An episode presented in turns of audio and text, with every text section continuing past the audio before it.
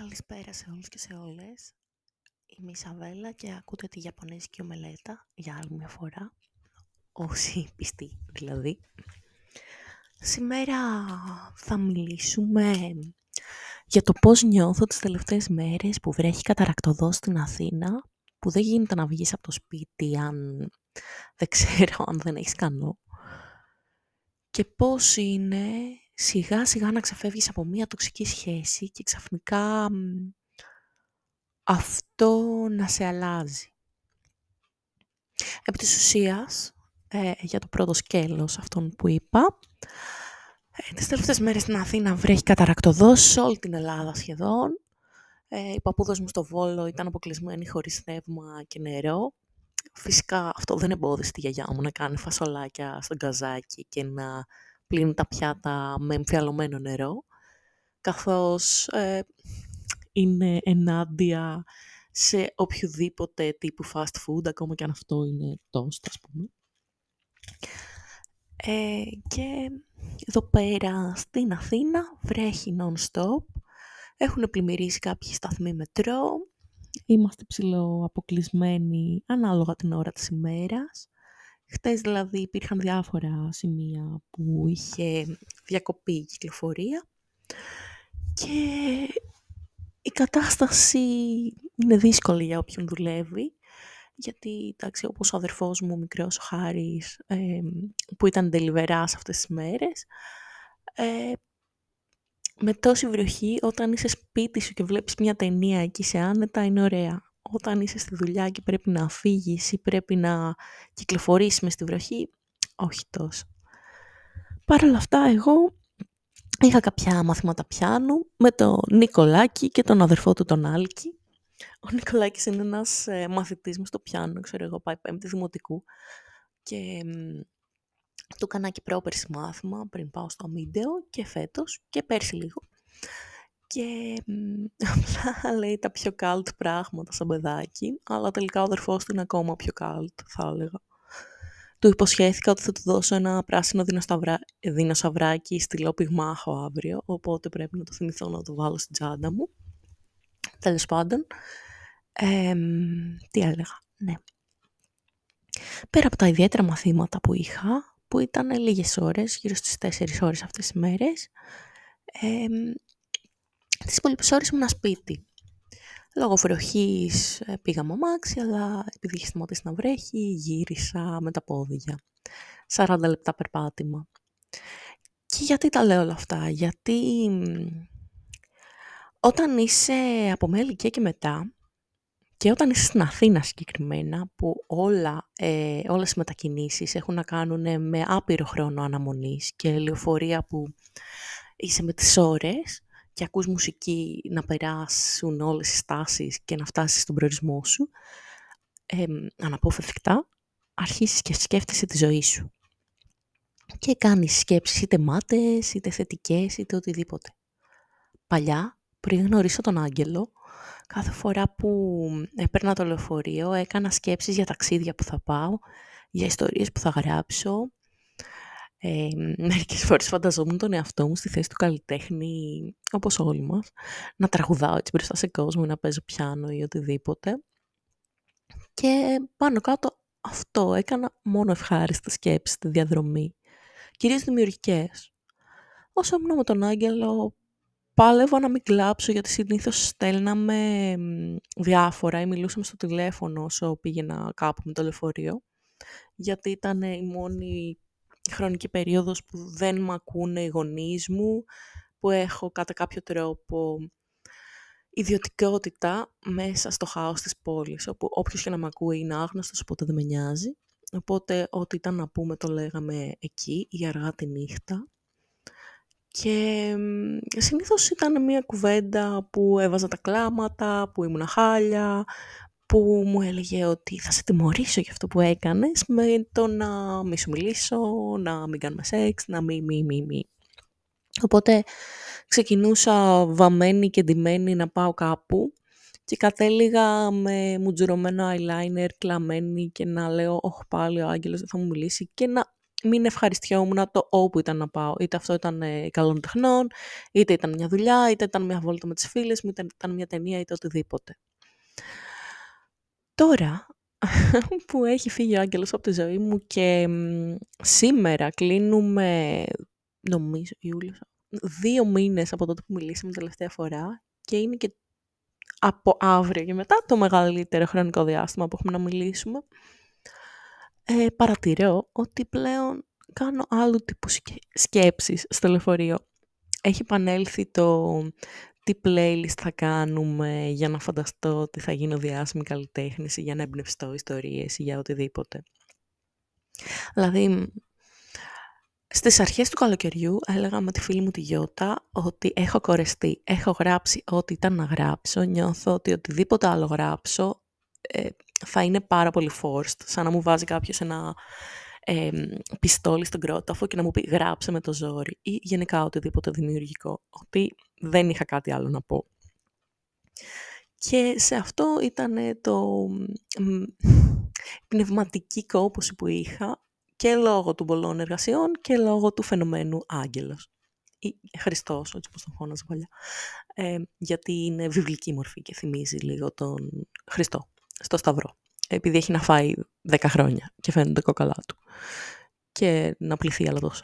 Τέλος πάντων, ε, μετά όμως από δύο μήνες, μέσα στους οποίους πήγα στο Παρίσι, πήγα διακοπές, ε, βρέθηκα με φίλους, με γνωστούς, με όλα αυτά τα άτομα που είχα ξεχάσει ότι όταν δεν λέμε πόσο χάλια είναι η ζωή μου με τον Άγγελο και τι να κάνω για να τα ξαναβρω μαζί του ή τι να κάνω για να με συγχωρήσει, ότι έχουμε και ενδιαφέροντα πράγματα να πούμε που έχουν και πλάκα και με γεμίζουν και να πηγαίνουμε το παιδί του Άρεος στην έκθεση βιβλίου και να ακούω τη φιλαρμονική και να πιανίστα και να πάω σε πάρτι και σήμερα να βρεθώ με τη φίλη μου την Αλεξία για να πάμε να χωράσουμε καφέ αρωματικό από το καφεκοπτήριο και λουκουμάκια και να πάμε πάλι στην έκθεση βιβλίου.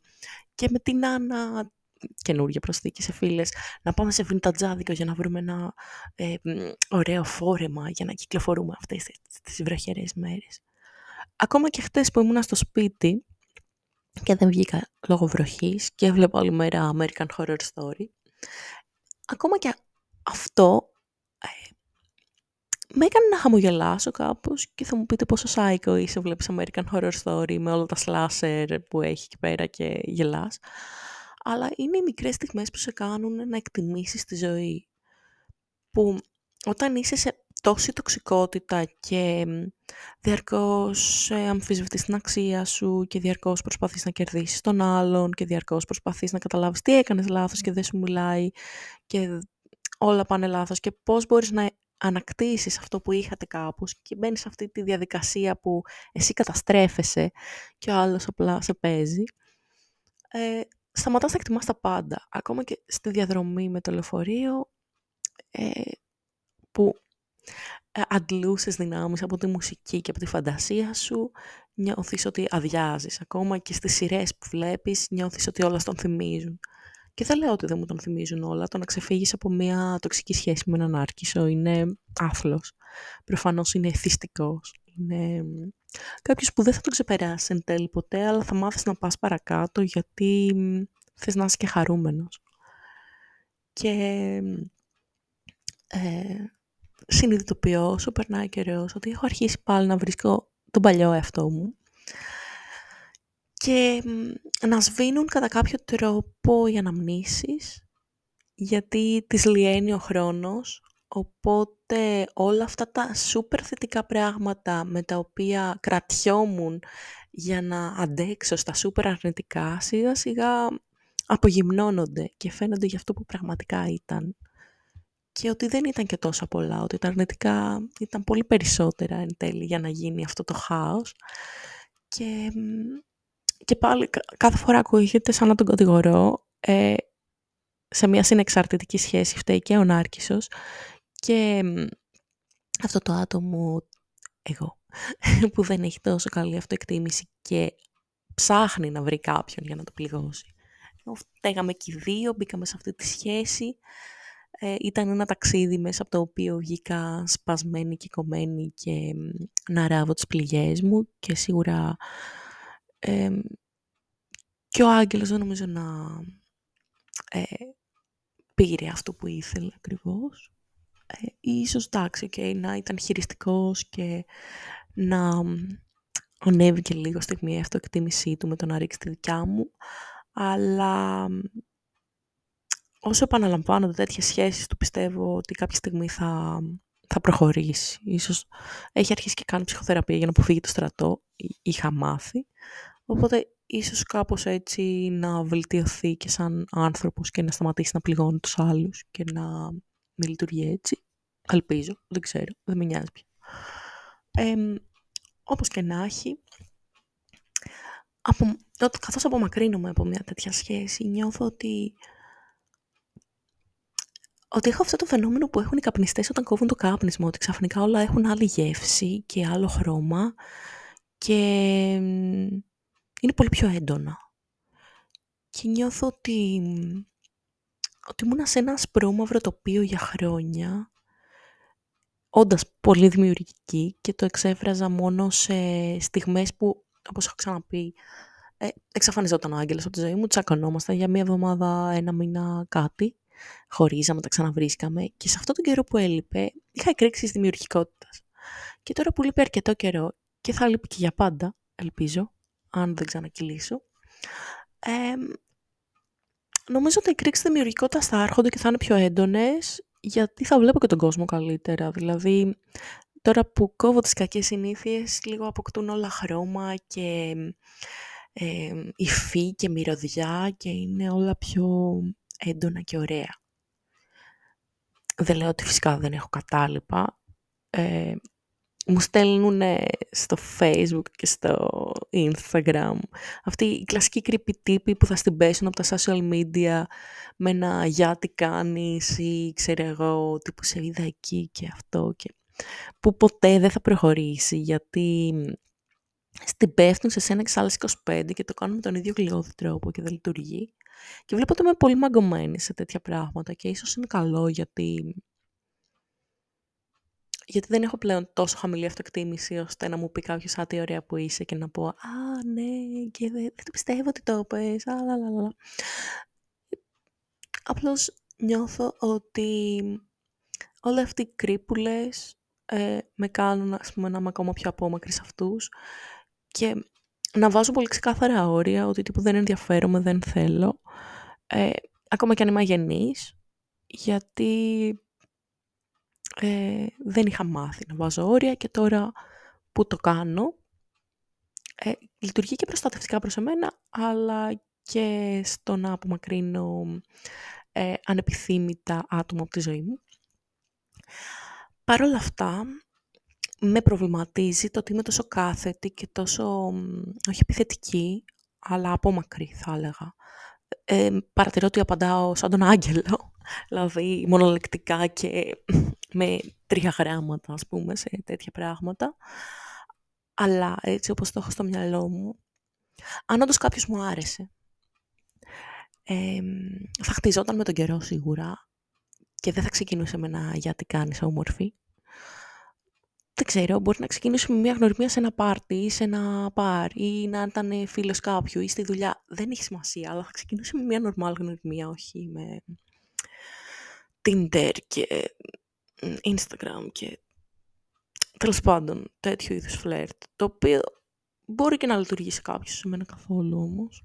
Με απομακρύνει πολύ αυτό το το ότι μπαίνεις και μιλάς με συγκεκριμένο τρόπο και ξέρει ο άλλος ότι βασικά θες να τον πηδήξεις, αλλά ε, δεν θα το πεις και έτσι.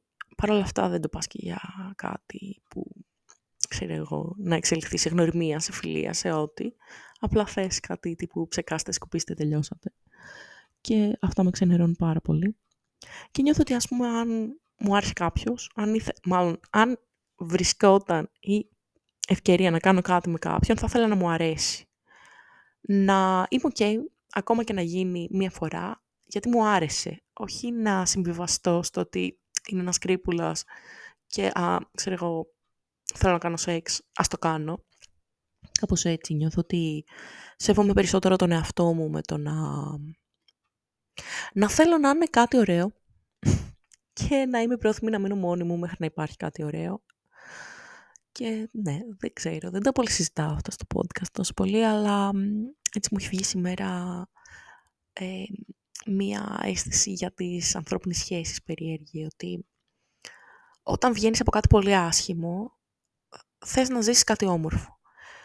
Και οτιδήποτε ενδυνάμει μπορεί να είναι άσχημο, το αποκλείς. Μπορεί να αποκλείς παραπάνω πράγματα από ό,τι θα έπρεπε, να φοβάσαι ίσως λίγο περισσότερο, αλλά απ' την άλλη καλύτερα να είσαι υπερπροστατευτικός για τον εαυτό σου παρά να αφαιθείς στα τέρατα εκεί έξω. Έτσι πιστεύω τώρα, δεν ξέρω. Και γιατί το λέω τέρατα, γιατί κάπως με αηδιάζει αυτή η λογική το ότι είναι πάρα πολύ εύκολο να βρεις κάποιον να πηδηχτείς εδώ και τώρα και δεν είναι κατακριτέο και μπορείς να το κάνεις για πλάκα, ε, να στείλεις σε οποιονδήποτε και να γίνει το οτιδήποτε ανα πάσα στιγμή. Αλλά όταν πεις θέλω κάποιον να μιλάμε και να λέμε ωραία πράγματα και να νιώσουμε ωραία, ξαφνικά σε κοιτάνε λες και είσαι ούφο, ξέρω εγώ, και μιλάς για το, για το άπιαστο όνειρο. Όπως όταν λες, ε, θέλω φίλους να διαβάζουμε βιβλία, ας πούμε, και να μιλάμε για αυτά. Δηλαδή, το πώς σε κοιτάνε όταν λες ότι διαβάζεις βιβλία ή όταν λες ότι γράφεις βιβλία και το πώς σε κοιτάνε όταν λες θέλω κάποιον να πάμε και βόλτες και να μιλάμε, όχι μόνο να πηδιόμαστε. Είναι ακριβώς το ίδιο. Είναι αυτό το τύπου... Ε, δεν έχουμε 1990 γλυκιά μου. Ή 1960 καλύτερα, γιατί... Ναι. 1960 Ελλάδας, όχι 1960 Woodstock. Ε, για μένα οι σχέσεις, ακόμα και αν είναι της μίας μέρας, δεν μπορούν να έχουν αυτό το πεζό, το ότι δεν σημαίνει τίποτα για μένα, είσαι απλά ένα κομμάτι κρέας. Μια τρύπα, κάτι. Θέλω να είναι κάτι παραπάνω. Και ίσως ζητάω πολλά, ίσως έχω διαβάσει πολλά ρομαντικά βιβλία, τα οποία δεν βοηθούν έτσι παρένθεση γιατί όλα τα ρομαντικά βιβλία της γενιάς μου και της επόμενης, Millennial Gen Z, είναι όλα με τοξικές σχέσεις, αν το παρατηρήσει κανείς. Όλα τα YA romance ε, έχουν full τοξικές σχέσεις, τις οποίες το αγόρι, γιατί συνήθως είναι ετεροφιλοφιλικά τέλος πάντων, ε, το αγόρι φέρεται σκατένια στο κορίτσι, γιατί ε, why not, being toxic, και εντάξει δεν χρειάζεται να αναφέρω Fifty Shades of Grey και After και ό,τι άλλο, ακόμα και το Twilight, η αρχή όλων.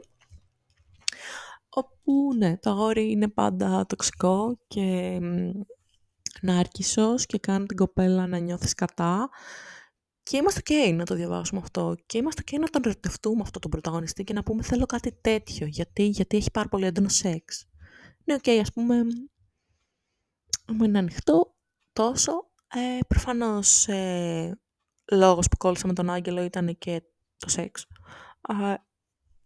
έχω αναφέρει συχνά πυκνά ότι δεν ήταν τόσο καλό τα πρώτα χρόνια γιατί ε, δεν το είχα ξανακάνει πριν από αυτόν και παράλληλα και αυτός δεν ήταν τόσο εμπειριος. Νομίζω το έχει κάνει 10 φορές πριν να με γνωρίσει κάπου εκεί.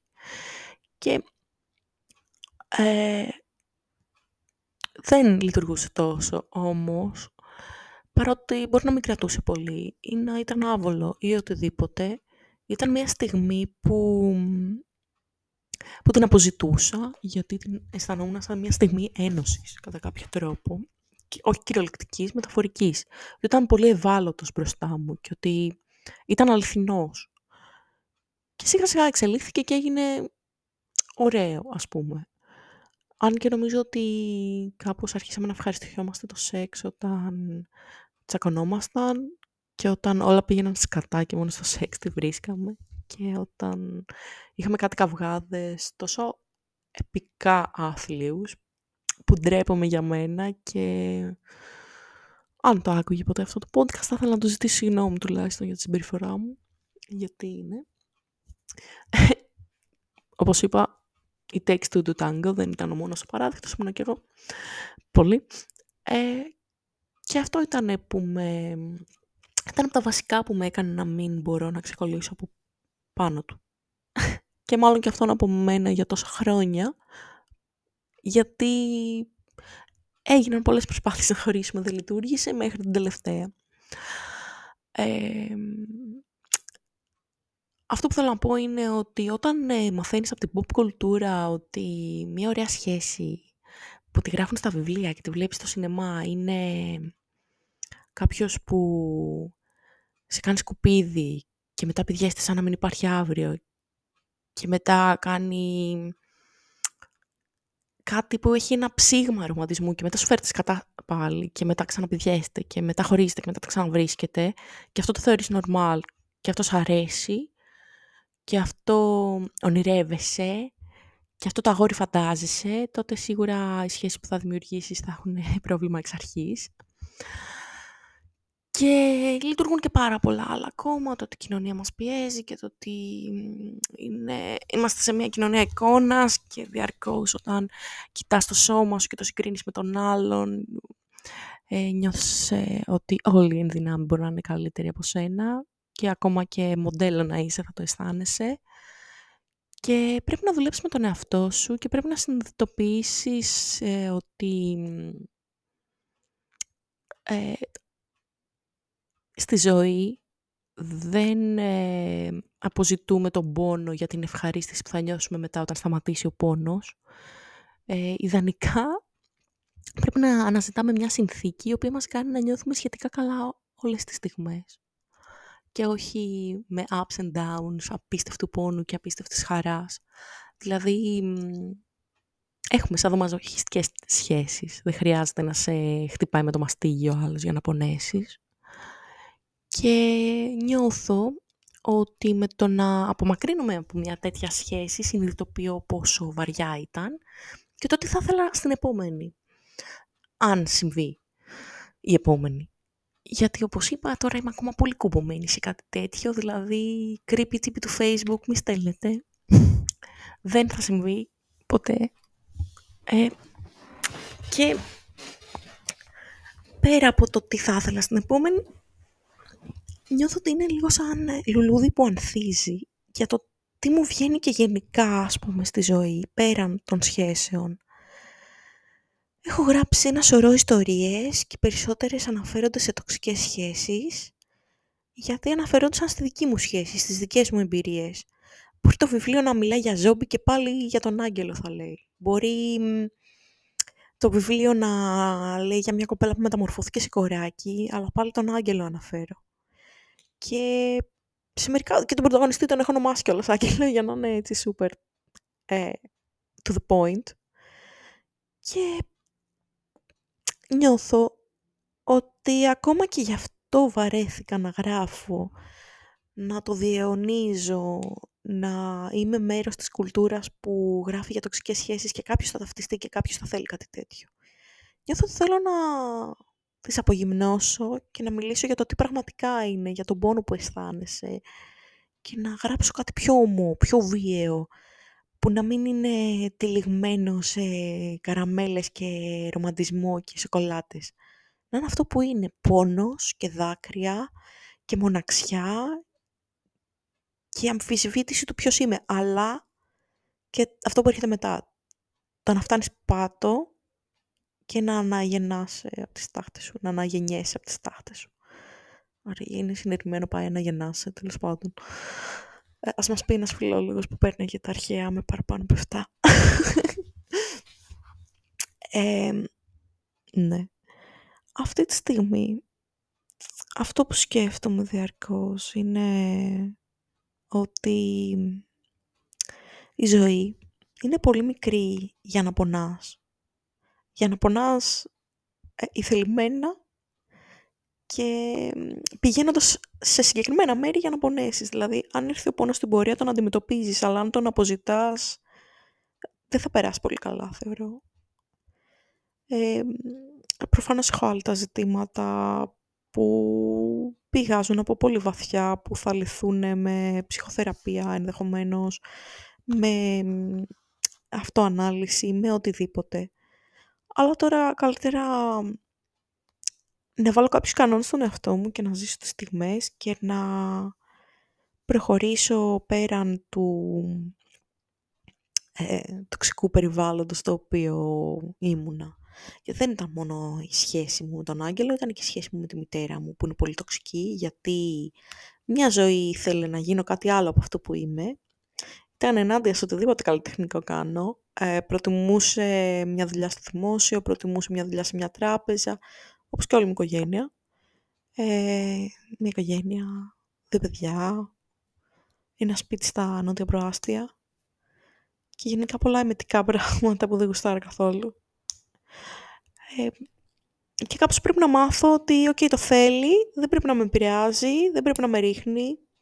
Βάζω τα όρια μου. Εγώ γουστάρω κάτι άλλο και θα το κάνω και τέλος. Και σε όποιον αρέσει. Το ίδιο και με τις παρέες. Ε, πολλές φορές δεν επικοινωνώ το ότι δεν μου αρέσει και γι' αυτό λέω θέλω να απομακρυνθώ από το τάδε άτομο ή το τάδε άτομο γιατί νιώθω ότι γίνεται τοξικό. Πρέπει να λέω όχι και σε όποιον δεν αρέσει να φεύγει αυτός.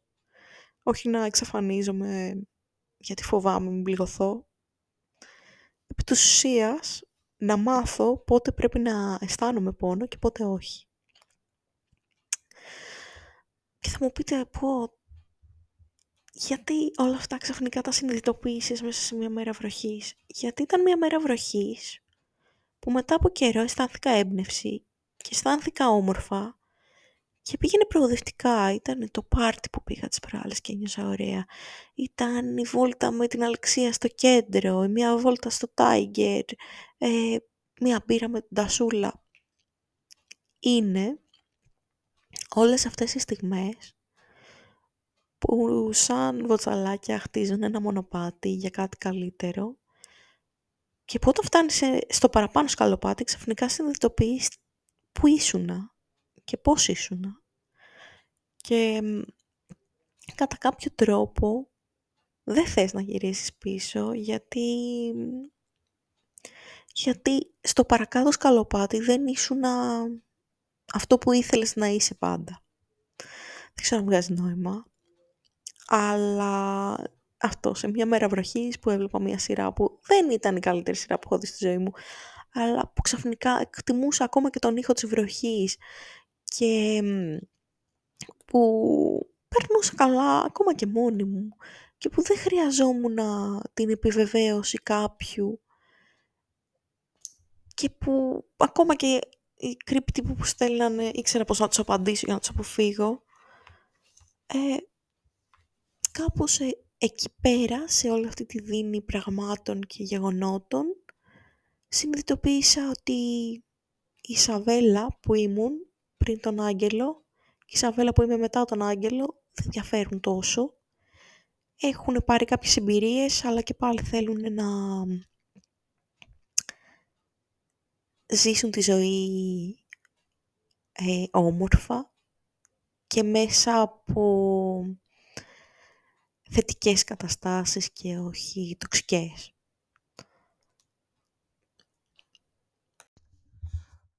Γιατί η τοξικότητα δεν εμφανίζεται όταν πεις «Α, θέλω να πονέσω». Εμφανίζεται όταν είσαι πολύ καλά. Ή νομίζω της. Πριν γνωρίσω τον Άγγελο, ήμουν σε μια φάση τύπου καλών τεχνών, yeah.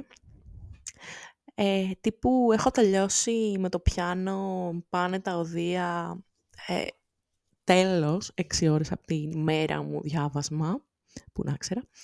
Ε, ήμουνα σε μια φάση, δουλεύουμε για να αποπληρώσουμε το φροντιστήριο, γιατί μου κάνανε τη χάρη να μου κάνουν μαθήματα, γιατί πίστευαν ότι θα περάσω στη σχολή και να μου πούνε ότι τα πληρώνεις μόνη σου δώστα όταν έχεις. Πιστεύουμε σε σένα. Και να είμαι σε φάση, έχω μαζέψει τα τελευταία λεφτά και έχω κλείσει ένα ταξίδι στην Πολωνία με την Τασούλα και τον Στέφανο και είμαστε ωραία. Και γνωρίζω καινούριο κόσμο και είμαι κεφάτη και ξέρει, εγώ έχω αρχίσει να δίνω έτσι όπως μου αρέσει και εντάξει, και έχω λίγο παραπάνω βάρος, αλλά θα το δουλέψουμε κι αυτό. Και με γνώρισε εκεί. Που καλά. Που το μόνο θέμα μου πίστευα ήταν ε, το παραπάνω βάρος. Που τελικά με είχε ρίξει περισσότερο από ό,τι πίστευα, γιατί αν το βλέπω αντικειμενικά, όταν με γνώρισε ήταν πολύ προσβλητικός και μου είχε πει ότι του θυμίζω τον Οβελίξ, τον ήρωα των παιδικών του χρόνου. που μετά είπε ότι φταίνουν τα πορτοκαλί μου κοτσιδάκια που έμοιαζα. Όχι το ότι ήμουν παραπάνω κιλά και το είπε και έκλαιγα εκείνο το βράδυ. Και παρόλα αυτά τα άφηξα με αυτόν τον άνθρωπο. Οπότε τώρα είμαι πάλι καλά. Το νιώθω ότι είμαι καλά. Έχω τελειώσει το μεταπτυχιακό, η καλών τεχνών πάει προς το τέλος της. Μαζεύω τα λεφτά για την πτυχιακή. Θα πάμε ταξιδάκι στην Τσεχία τον Ιανουάριο. Κλείνουμε και άλλα ταξιδάκια σιγά σιγά. Δεν είμαι σε ένα χωριό στο μέση του πουθενά. Κάνω μάθημα με κάλτ παιδάκια που λένε αστείες ατάκες. Ε, κάνω και άλλα πράγματα τα οποία θα αποκαλύψω εν καιρό. Γράφω ιστορίες, βλέπω σειρές, χαμογελάω ξανά. Οπότε είναι λίγο καιρός να προσέχω πάλι. Σε αντίθεση με, τα, με πριν από 5-6 χρόνια, αυτό που έχω είναι οι εμπειρίες και οι γνώσεις του πόσο ένας πολύ ωραίος και έξυπνος τύπος που τον βρίσκεις χαρισματικό και καλό παιδί όταν αρχίσει να προσέξει ότι δεν είναι καλύτερα να το κόψεις εκεί πριν ε,